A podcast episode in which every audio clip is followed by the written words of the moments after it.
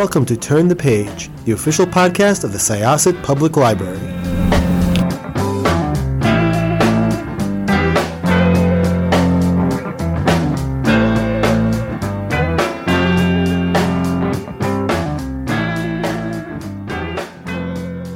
Hello, everyone, and welcome to Turn the Page. I am one of your hosts today, Jenn, and I am joined by my colleague. Would you like to introduce yourself? Hey, I'm Jessikah. Nice to uh, be here. And we are joined today by uh, a friend of the show, meaning that he has been here once before.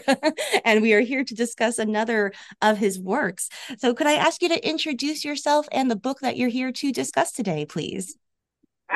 Absolutely. I am Zachary Rosenberg. I am the author of The Long Shalom, which is my Jewish noir cosmic horror novel, novella and it is set in 1920s New York in like the most hard-boiled era of all, where a Jewish detective um, is basically approached by his old flame to investigate the disappearances going on in New York of people who to the bottom of that with a lot of horror. Mm. I love the genre blending here. There's like just so much fun stuff going on. Um, so yeah, so we talked to you in May about another sort of like weird horror inflected genre piece uh, that we were just talking about before we started recording. Um uh so let's talk about like you know shifting that genre focus. Like how is doing a weird noir different from doing a weird western? You know um interesting you ask. There's kind of a similar basis of it because they're both kind of like very much the throwbacks to the two-fisted pulp tales in a sense. Um but really it's a kind of a different voice you have to find because the Western um, kind of draws from a much different place. A Western, in my opinion, is much more focused on kind of the environment, while noir is more focused on the situations in a sense. Um, it required finding a different voice, especially because um, the hero of the book, Alan, is, I would say, a much different character from Esther and Siobhan. Um, so it's I'm not. I, I usually find it very easy to get into a character's head and kind of switch from person to person when I know who I am dealing with. But um, you know, there would be times when I was like writing some of Hungers, and I would uh, bounce and um, or I was writing Long Shalom after I was writing Hungers, and it was very. Uh, it was kind of a lot of fun to get into Alan's head, especially um, because I love noir stuff. I grew up on film noir. I grew up um, on stuff like The Maltese Falcon and um, the Long Goodbye and all, and you know Raymond Chandler and uh, oh, what's his name, Dashiell Hammett. So that was all stuff I loved, and it was all very easy. That really helped me to kind of find that voice, so to speak. So you mentioned something uh, that I kind of just wanted to first of all um, jump in on. So the book is called The Long Shalom, which is um, yeah. a bit of a um, I don't know if pun is the right word, but it kind of is. It's a play on a very sort of famous noir uh, story. Um, I don't I don't know if you want to talk a little bit about about that. Um, and sort of how you brought that to the long goodbye to the long shalom.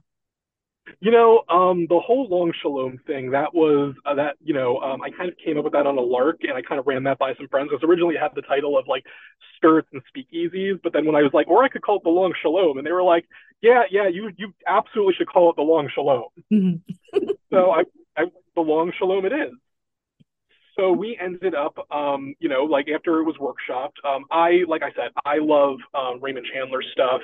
I love, you know, The Long Goodbye, I, uh, The Big Sleep, and The Long Goodbye. I first saw when it was, you know, the movie with um, Elliott Gould, which is which is also kind of like a noir that kind of flips the genre on its head a little, which is, you know, it's kind of the anti-noir. Like the hard-boiled hero is very sloppy and messy and kind of a loser in a sense.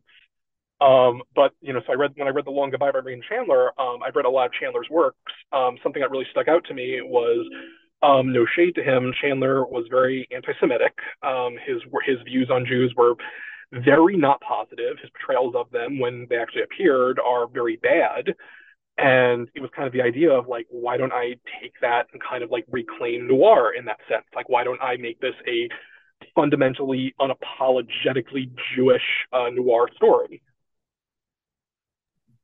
I love that so much. And it really like it dovetails really nicely, I think, with what you are doing with Hungers as well, you know, because like in the 70s as well, like, you know, revisionist Westerns were a huge thing. And like you got different sorts of Westerns than you did in the previous generation. Um, and with noir, like I really see that movie as being almost a revisionist noir a little bit too, because it does like de romanticize it a little bit, you know? Um, and in a way like since you also like incorporate like the weird uh horror elements there's like a little bit of like decolonizing of like the lovecraftian influences too. Is that something that you're kind of aware of or? You know um lovecraft was not really foremost on my mind when i was doing this. Mm. um i think that like you know I, i've done kind of jewish cosmic horror with lovecraft more in mind but honestly this was more um i would say my my more direct um influence for when it came to cosmic horror would be someone like uh, Hailey Piper or someone like Laird Barron, who has uh, Laird Barron is much more of a sense of malevolent forces out there. Mm-hmm. Um, really, the um, probably one of the biggest ones I would say was was a huge um, inspiration on me was Laird Barron's The Croning.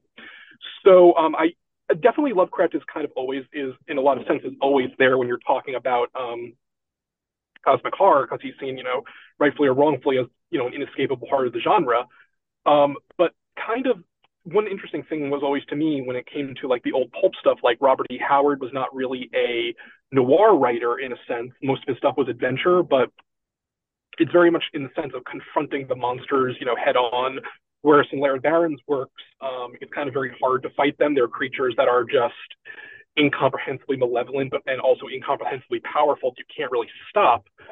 So, kind of my sense, was kind of like taking that but also making it so the heroes are able to fight it, even if you like, you know, you have to contrive ways for them to do so. But it's kind of like um, the very sense of being Jewish is, in my opinion, endurance. Um, it is endurance, uh, lasting. It is overcoming, and that's something that I think I just kind of carried into the cosmic horror element.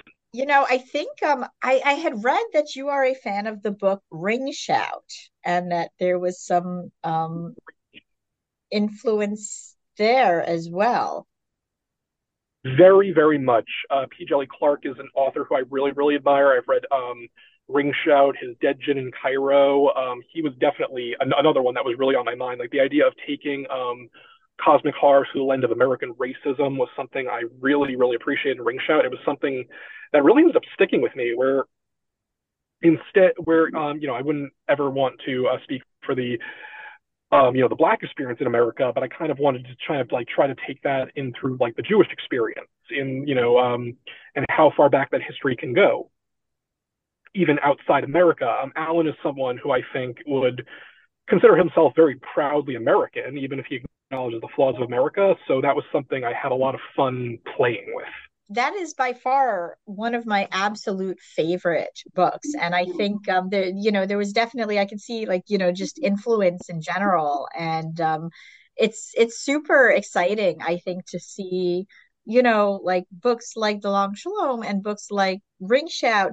that are sort of um claiming cosmic horror for for lack of a better phrase like you know mm-hmm. marginalized communities that cosmic horror kind of i don't want to say targeted but you know i mean the, the the folks who um who as you said you know like some a lot of those folks were super problematic um and uh i think you know um especially you know uh, like in general i think um when people talk about wanting to see themselves in media they enjoy i think that we do kind of have this wonderful canvas for new voices to bring things like cosmic horror to people who might be like yeah i like cosmic horror but also you know i'm not particularly comfortable with where i fit into it.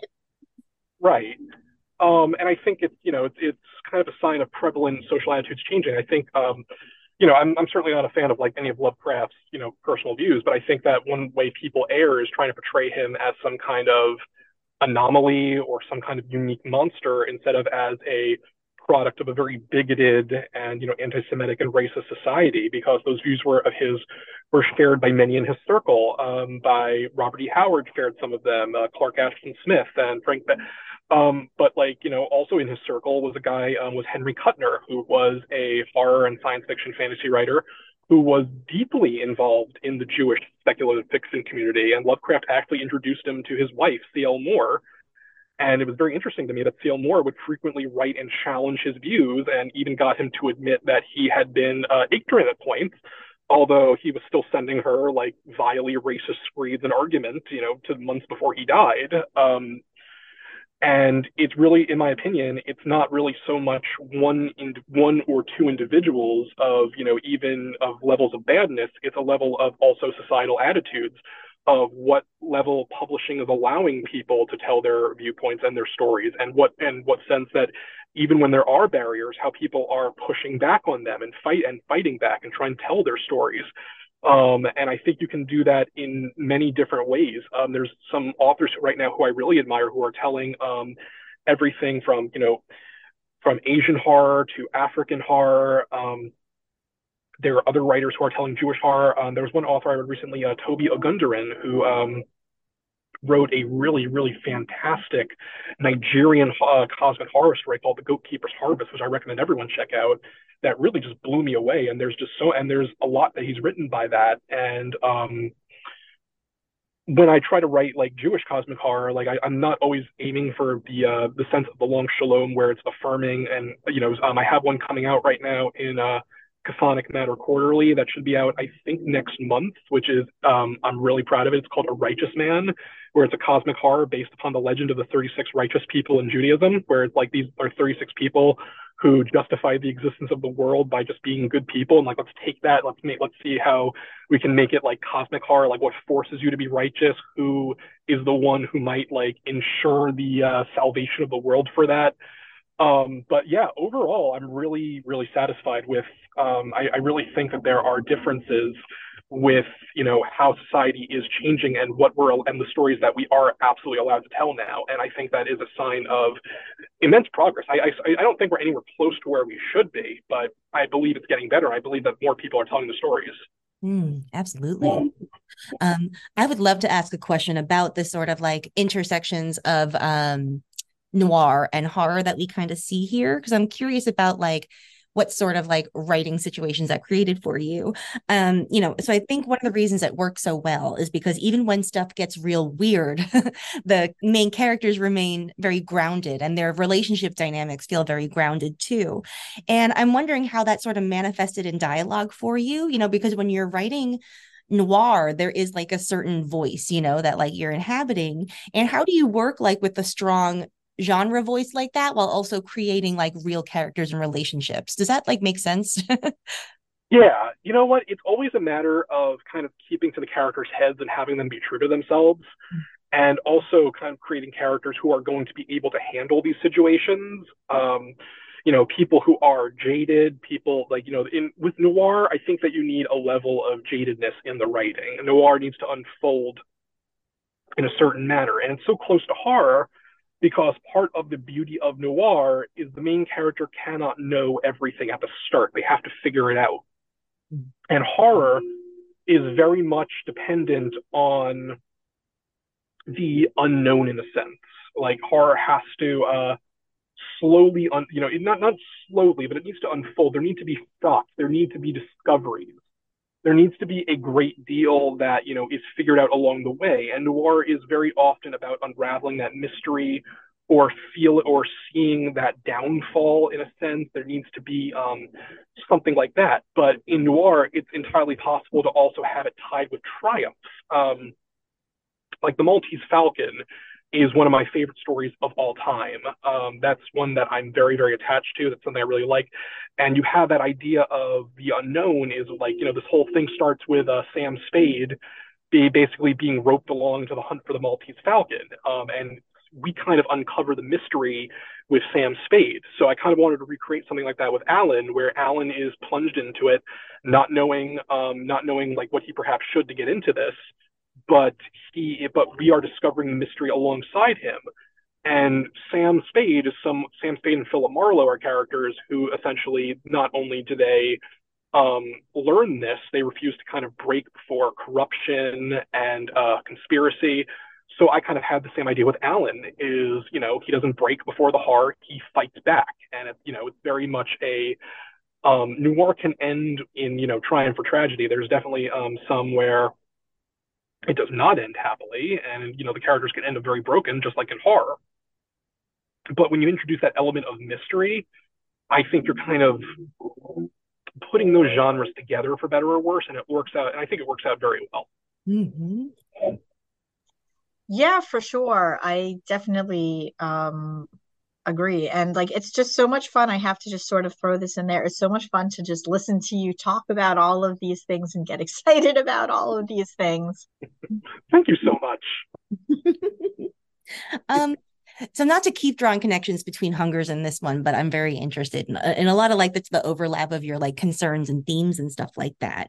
Um i feel like that one is also one that is like pretty concerned about like what it means to be american like and also like rooted in a very particular time right? Because i think that both are very specific about the periods that they take place in. Um and something else that they both do really well is um you know depicting what life was like for people of other marginalized communities too. I'm going to take a hard uh, a hard turn with this question because i just remembered i had this question as well. But can you talk a little bit about the characters who are going on this sort of like mysterious adventure with alan like particularly lenore because she's so wonderful.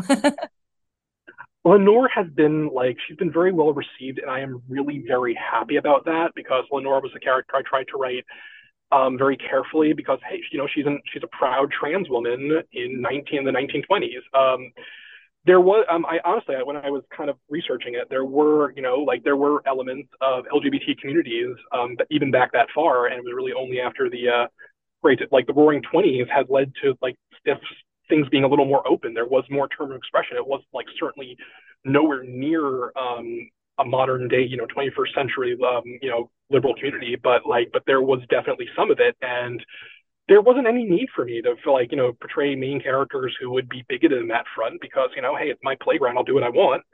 And, you know, like why, like why can't I have forward thinking characters like that? And Lenore is, um, I remember my editor basically saying he was like, um, you know, I think my trans friends are going to love Lenore. I think she's great. Um, and I was very, I was really honestly really, really relieved and happy to see how she's been received because it's like, you know, you don't need a character who is, in my opinion, um, it's not really my story to tell of as her struggling with gender identity or transition, but you know, I can write her as a trans character who is also just a complete freaking badass who likes to, you know, her way out of things is to shoot them. Um, she's confident, she's confident, she has no doubt in herself, and there is, and I, I think it's important that, you know, we're writing characters like that, even in times when, like, you know, people will complain that, quote unquote, they would not have existed. And, you know, like, and I personally, I don't, I don't think that's true at all. And I, you know, um, I believe we do need those strong depictions, even through historical, um, even through historical perspectives. Um, you know, strong, brave uh, Jewish and Black and trans people have existed for thousands of years. It's just a matter of, you know, like if, if like, you know, it's just a matter of telling those stories the way they need to be told. Mm, hmm absolutely. And it's really interesting to see how, you know, their their different experiences bring them together because there are some similarities in how they have been treated by society, but they also bring very unique like viewpoints that right. are, like interact with in very interesting ways, you know? very very much so and i really i really did enjoy the camaraderie between them that was probably one of my favorite parts of the book of writing the book mm-hmm. it's people who trust one another it's you know um, and also like you know like um, i kind of pointed this out like even the uh, the cosmic horrors don't misgender lenore and you know like it's it's like it's also because like for one thing you know why would they you know for one thing it's kind of like what reason would you know they might be pure evil but why would they care about someone's gender identity. You're just, you know, you, you know, that you just are who you are. Like there's no reason a creature from beyond space and time is going to see her as anything different. Mm-hmm. so I want to talk a little bit about um, just writing dialogue. Like how how do you kind of keep that going? Do you, you know, obviously noir has like a very particular um, flavor of dialogue. Uh, did you sort of hear these characters talking in your head? Did you sort of, um, you know, watch a lot of noir movies, or just sort or read, or just is this just sort of how like your um, your your mind castle works? People talking um, uh, dialogue just sort of pops into your head the dialogue just kind of like pops into my head a little. Um, like you, you will notice the difference between like uh, the dialect here and hungers a little. Like you know, once again, it's kind of transferring that sort of um, it's transferring that sort of you know like the different between different genres. But really, it was really just imagining Alan talking like Humphrey Bogart sometimes, just like you know with a strong accent, and the dialogue just really flowed from there. Like whenever I just imagined like you know. Um, I kind of assigned someone a different voice, and it was just really off to the races with that front. But the dialogue was something I just had up the last with. Um, some of it just kind of like flowed very, very easily when I had the idea of what I was writing. Just like the back and forth and like the uh, some of some of like you know what I hope were uh, clever lines and uh, and uh, exchanges between one another. Those that that was probably some of the most fun I had.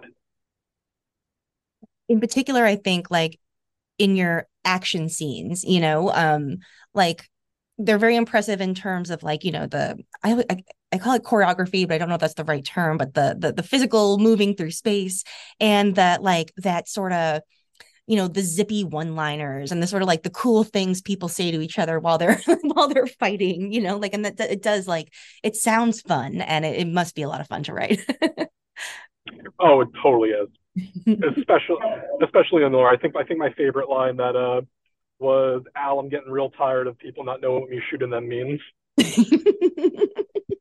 Would you kind of revisit these characters ever? That is 100% on my list. Uh, I've got like a really long list of like stuff I've got to write, but I have I do have an outline of something I want to do for like the Long Shalom too, which will have like a different title. Um, the I lo- do have the longer ideas. Shalom. Or, like, like simple mishpaka. But, uh, but no i definitely have ideas for that that i'm really like excited about. Like i have some ideas of where i want to take the story.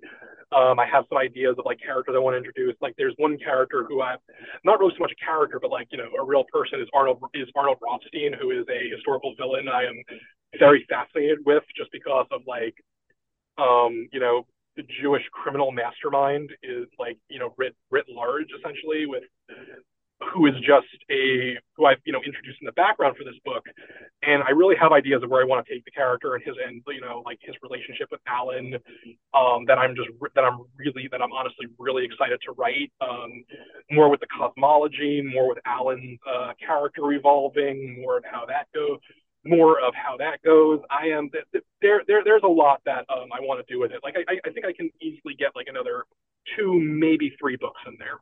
Ooh, that's so good to hear. Yeah, I'm particularly interested in this next one because um, I remember being like really sort of blown away and fascinated by um Arnold Rothstein as a figure when I was watching Boardwalk Empire because it was like I mean the writing on the show yeah. was great and it was like a really fascinating performance from Michael Stuhlbarg too. So yes, please yeah. can talk about that one. I know you know I don't want to like keep you hostage to our show constantly, but if you want to come back no, no. and talk about that one too. We, I, I will, hundred, I will hundred percent keep you hostage this show. I am, I'm cool. admitting that. Um, Michael, you know, it's funny you mentioned Michael Stuhlbarg. He did so much research for Arnold Rothstein that the writers would actually consult him for how Arnold Rothstein might have reacted to a situation. Wow, that is amazing. That is like I, I really appreciate like um just a real intense research you know i think that is like one of the overarching thing uh, the, the, themes here and in like uh yeah all that stuff yeah, i just I, intensity.